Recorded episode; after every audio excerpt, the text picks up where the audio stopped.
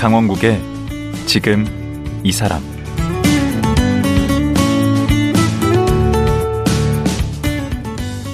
안녕하세요. 강원국입니다. 유대인 격언 중에 재산이 많으면 근심이 늘어나지만 재산이 전혀 없으면 근심은 더 많아진다는 말이 있다고 합니다. 돈을 숭배하지도 경시하지도 말라는 얘기인데요. 우리나라도 예전과 달리 돈과 경제적 자립에 대한 관심이 매우 높습니다. 부모들도 자녀의 경제 교육에 매우 적극적입니다. 그래서 오늘은 유대인을 통해 세상을 읽는 홍익희 작가를 모시고 전 세계 경제를 좌지우지하는 유대인들의 지혜는 무엇인지 들어보도록 하겠습니다. 지금 만나봅니다.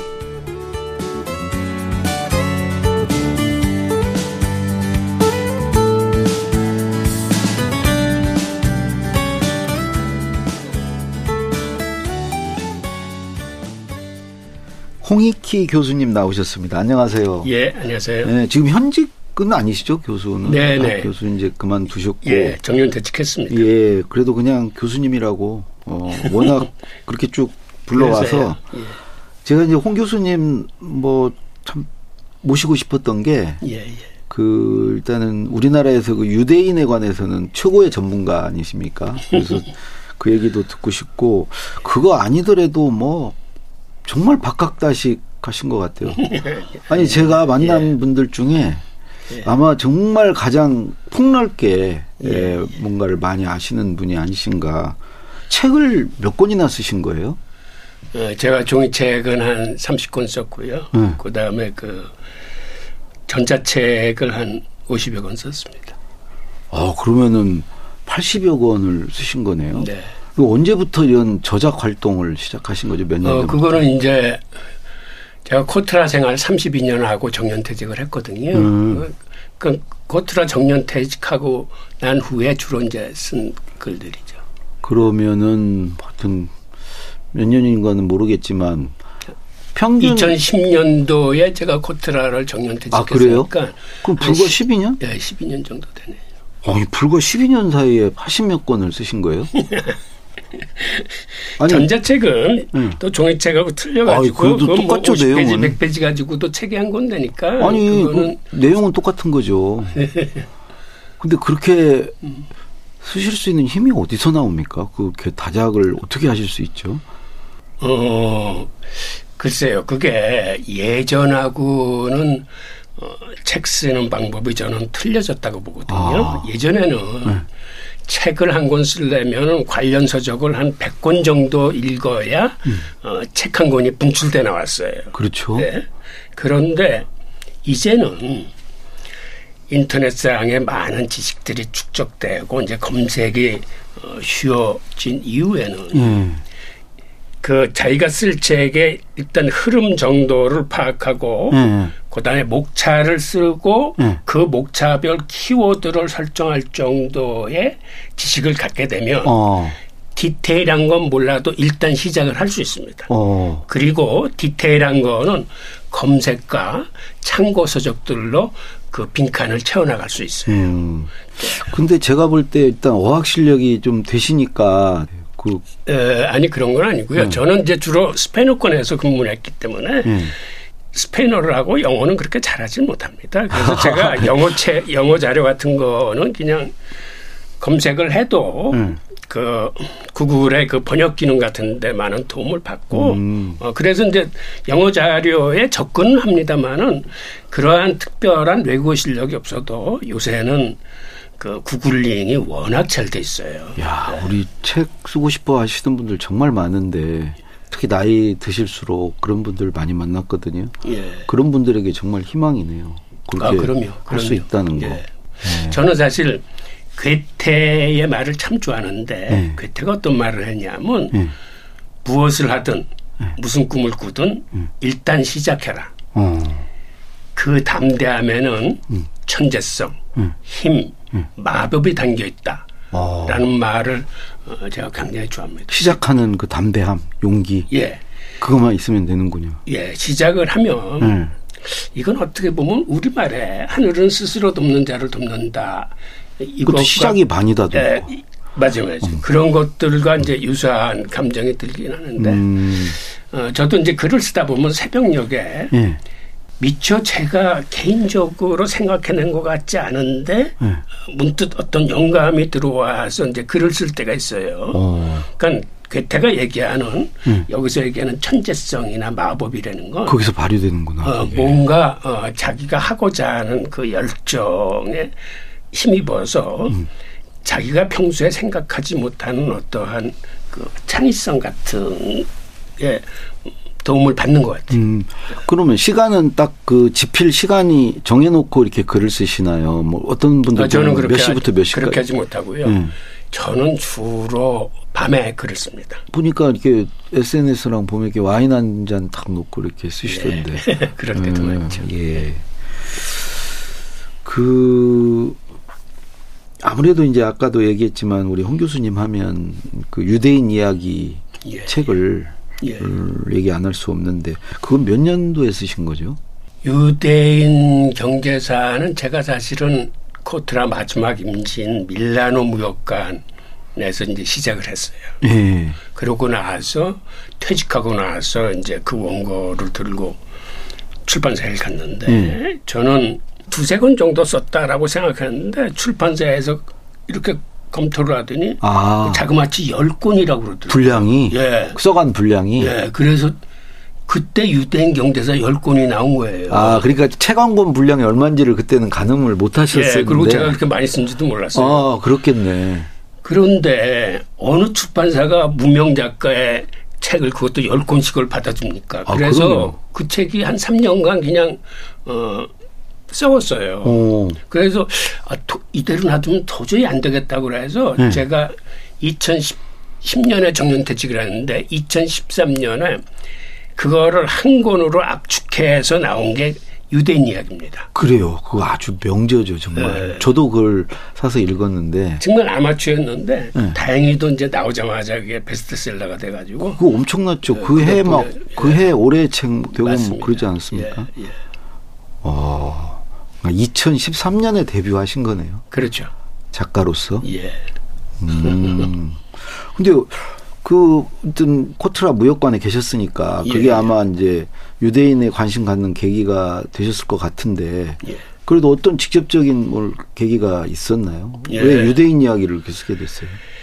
제가 사실 1983년에 네. 이제 첫 부임을 했는데 부임지가 콜롬비아 수도 이제 보고타였습니다. 아, 그 주- 중남 중미 남미 예, 그쪽이죠? 중남미, 네. 중남미 가장 위에 있는 나라인데 네. 거기 가서 이제 무역관 생활을 하면서 보니까는 그 제가 만나는 그 큰 바이어들 예. 이런 사람들이 유대인이야. 그 처음에는 유대인을 처음 보니까 음. 왜 유대인이 콜롬비아에 와서 살지? 이제 이러한 의문점을 가졌는데 네. 그 다음에 그 좀 힘 있는 바이어나 능력 있는 에이전트를 만나면 최유대인이더라고요. 아. 야 이상하다. 그런데 그게 첫 근무지인 콜롬비아만 그런 게 아니고 그다음에 이제 브라질 근무 나갔더니 브라질도 마찬가지야. 아. 그다음에 세 번째 스페인 근무를 나갔는데 스페인은 알고 보니까 옛날에 유대인이 가장 많이 살았던 나라더라고요. 아. 이제 그런 식으로 음. 그다음에 이제 뉴욕 근무를 나갔는데 뉴욕은 아예 유대인들이 만든 도시이자 뉴욕에 있는 거의 모든 산업은 유대인들이 이렇게 다 주도를 하고 있어요. 와. 거기 이제 월스트리트의 금융 산업을 포함해서 하다못해 그 브로드웨이의 그 뮤지컬, 그 다음에 저 다이아몬드 거리, 뉴욕의 뭐 유명한 그 법률가 이제 그런 걸 보면서 이제 어떤 생각이 들었냐면 음. 저 월, 월스트리트 안에 뭔가의 비밀이 있는데 음. 저걸 우리가 알아야 된다. 어. 우리나라가 제대로 선진국에 진입하려면 음. 그래서 나중에 제가 밀라노에서 이제 32년 코트라 생활을 마감하면서 음. 일종의 조그만 책임감 어, 그러니까 그렇죠. 내가 32년 우리나라 수출을 위해서 일했는데 음. 뭔가 우리나라가 나가야 할 어, 조그만 책 한 권은 써야겠다. 음. 그래서 아브라함서부터 현대의 월스트리트까지 예. 그들의 역사를 경제사적인 관점에서 조명해서 한번 쓰기로 했어요. 어. 그리고 그때는 그- 그걸 그렇게 길게 쓸 생각은 없었어요. 음. 그 나름대로 어, 요점을 써야 된다고 쓰는데 근데 한번 쓰다 보니까 이제 거기에 파묻혀 가지고 그렇게 열 권짜리 책이 탄생한 거예요. 어. 아니 그렇게 그렇게 연구를 해보니까 써보시니까 그 도대체 유대인들은 그 유대인의 그 무엇이 우리 세계 무대에서 세계 역사에서 이렇게 주역으로 어 이렇게 자리매김하게 에, 됐는지 음, 제가 이제 줄여서 말씀드리자면 이런 음, 거예요. 음. 그 민족이나 개인은 다 마찬가지라고 생각하는데 오히려 예. 역경을 통해서 그 어려움을 극복해낸 개인이나 민족이 어, 그 힘을 얻을 수뿐이 없다고 생각하는데 유대인의 경우가 바로 그렇습니다. 그러니까 음. 유대인 같은 경우는 고대에는 로마 제국에서 핍박을 받아가지고 당시 농업이 그 산업의 본류였었는데 농업에서 퇴출당합니다. 음. 즉이 사람들이 농사를 지을 수 없으니까 음. 그들들이 할 수 있는 일이라고는 당시 농부들이 기피하는 일. 음. 그러니까 백정일을 한다거나 음. 멀리 가서 농부한테 필요한 물건을 사다 준다거나 음. 그러니까 그런데 그게 1차 산업에서 퇴출이 돼 가지고 그들이 3차 산업으로 그러네. 진입한 거예요. 서비스 시각으로 상업 서비스 네. 뭐 이런 거네. 상업화하고 무역화하고 음. 이게 대부업 금융 쪽으로 금융기네. 진출하게 된 거예요. 음. 게다가 로마 제국하고 싸우면서 인구의 절반이 전멸을 해. 아. 그 통에 당시 사제 계급들이 죄 죽습니다. 어. 그러니까 사제가 없어져 버렸어. 음. 그래서 유대교를 평신도들이 지켜야 돼. 어. 그러니까 평신도들이 지키려면은 어. 평신도들이 성경을 읽고 서로. 강론을 해야 돼. 어. 그러니까는 인류 최초의 의무 교육이 시행됩니다. 아. 그래서 유대인 남자라면은 네. 전부 글을 읽고 쓸 줄 알아야 돼요. 음. 그러니까 그 당시 사회가 정말 99%가 문명인 사회에서 음. 유대인들만 글을 죄하는 거예요. 아. 그러니까 글을 아는 사람들이 음. 상업도 하고 교육도 하고 대부업도 하고 이런 일을 할 수 있는 거예요. 음. 그러니까 자연스럽게 이제 그들이 이제 그 산업을 독점하게 되고 아, 그 월가를 지배하게 된 것도 그런 예. 연유가 있는 거네요. 그러면 그 유대인들의 어떤 교육이나 학교 교육이나 어떤 가정 교육에서 그 어떤 특별한 어떤 그런 게 좀 있나요? 그 그럼요. 교육 방식이라든가 네. 이런 게.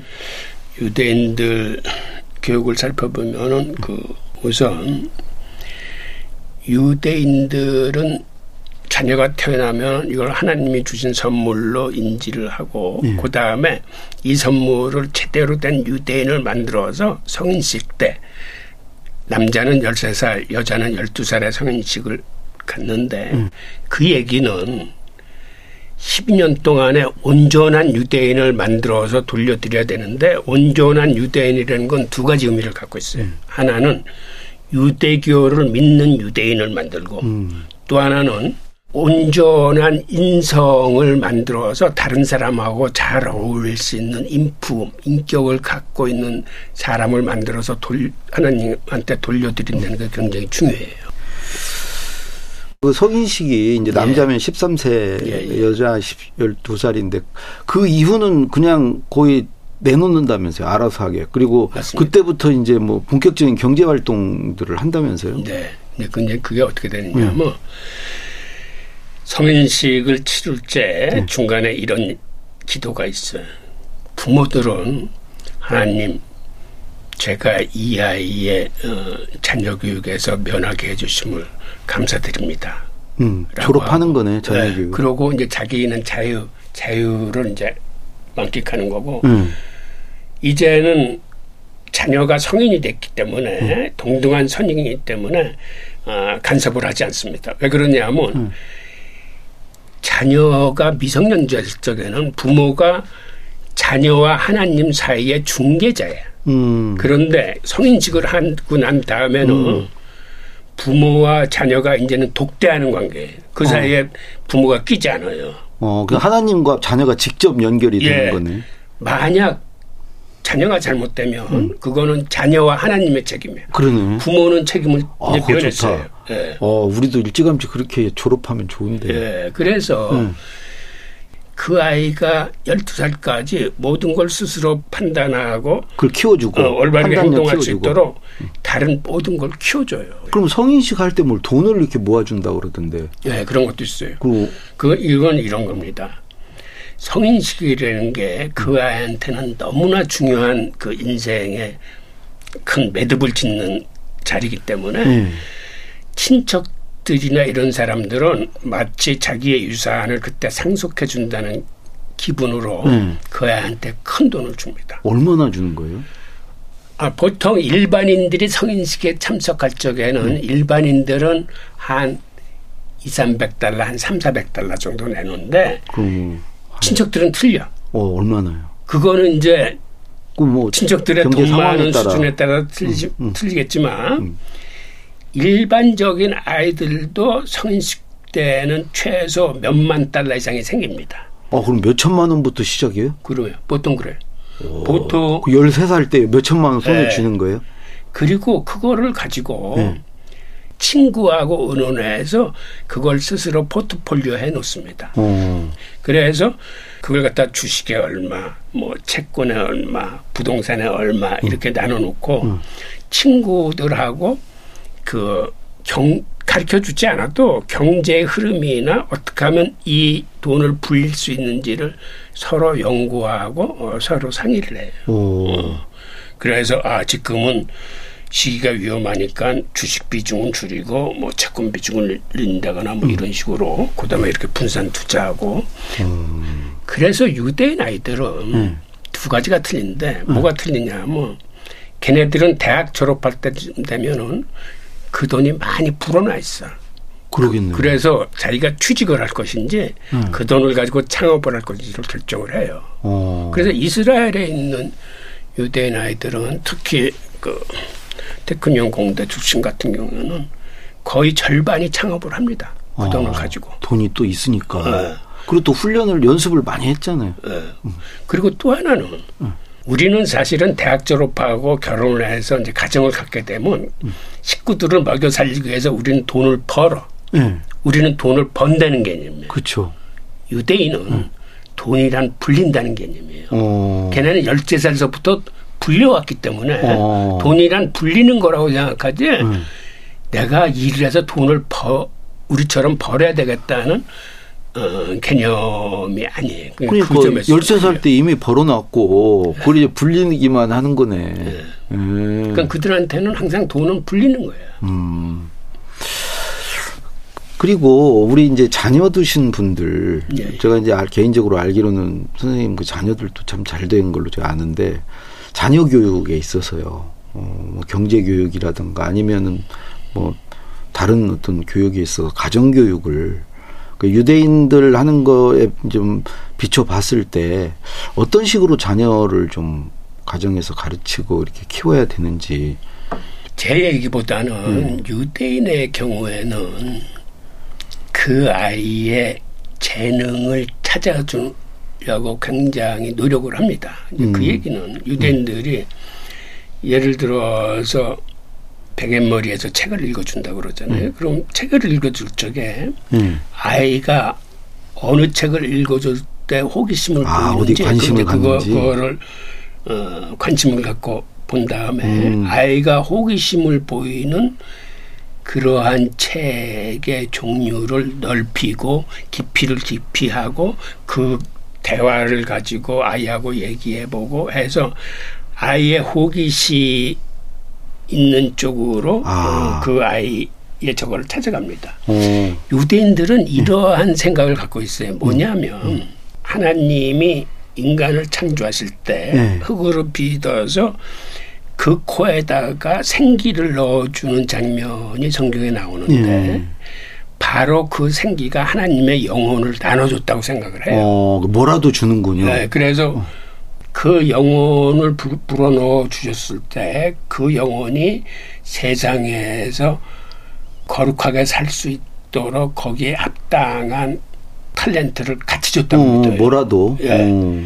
그래서 유대인들은 음. 자기 자녀가 하나님한테서 받은 탤런트가 있다는 걸 굳게 믿습니다. 어. 그래서 그걸 찾, 찾아주는 아, 거. 찾아주는 게 근데 그 찾는 거는 본인이 스스로 찾아야 되고 부모는 그걸 찾 도록 도와주는 거예요. 음. 근데 선생님 도와- 어딘가 보니까 베스트가 아니고 뭐 유니크한 걸 유대인들은 맞습니다. 추구한다. 네. 그러니까 바로 그 탤런트라는 게 음.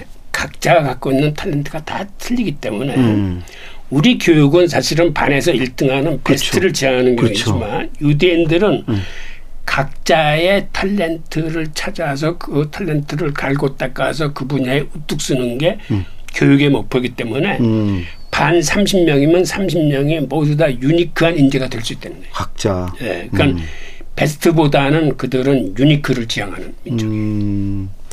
또 하나 선생님 자주 얘기하시는 게 이렇게 경쟁 잘하고 네가 제일 앞서 가라 뭐 이런 게 아니고 좀 같이 협력하고 같이 잘 되게 만드는 쪽으로 아이를 이렇게 유도를 한다고. 예, 그러니까 맞습니다. 단결하고 이렇게 협력 잘하는 아이로 예.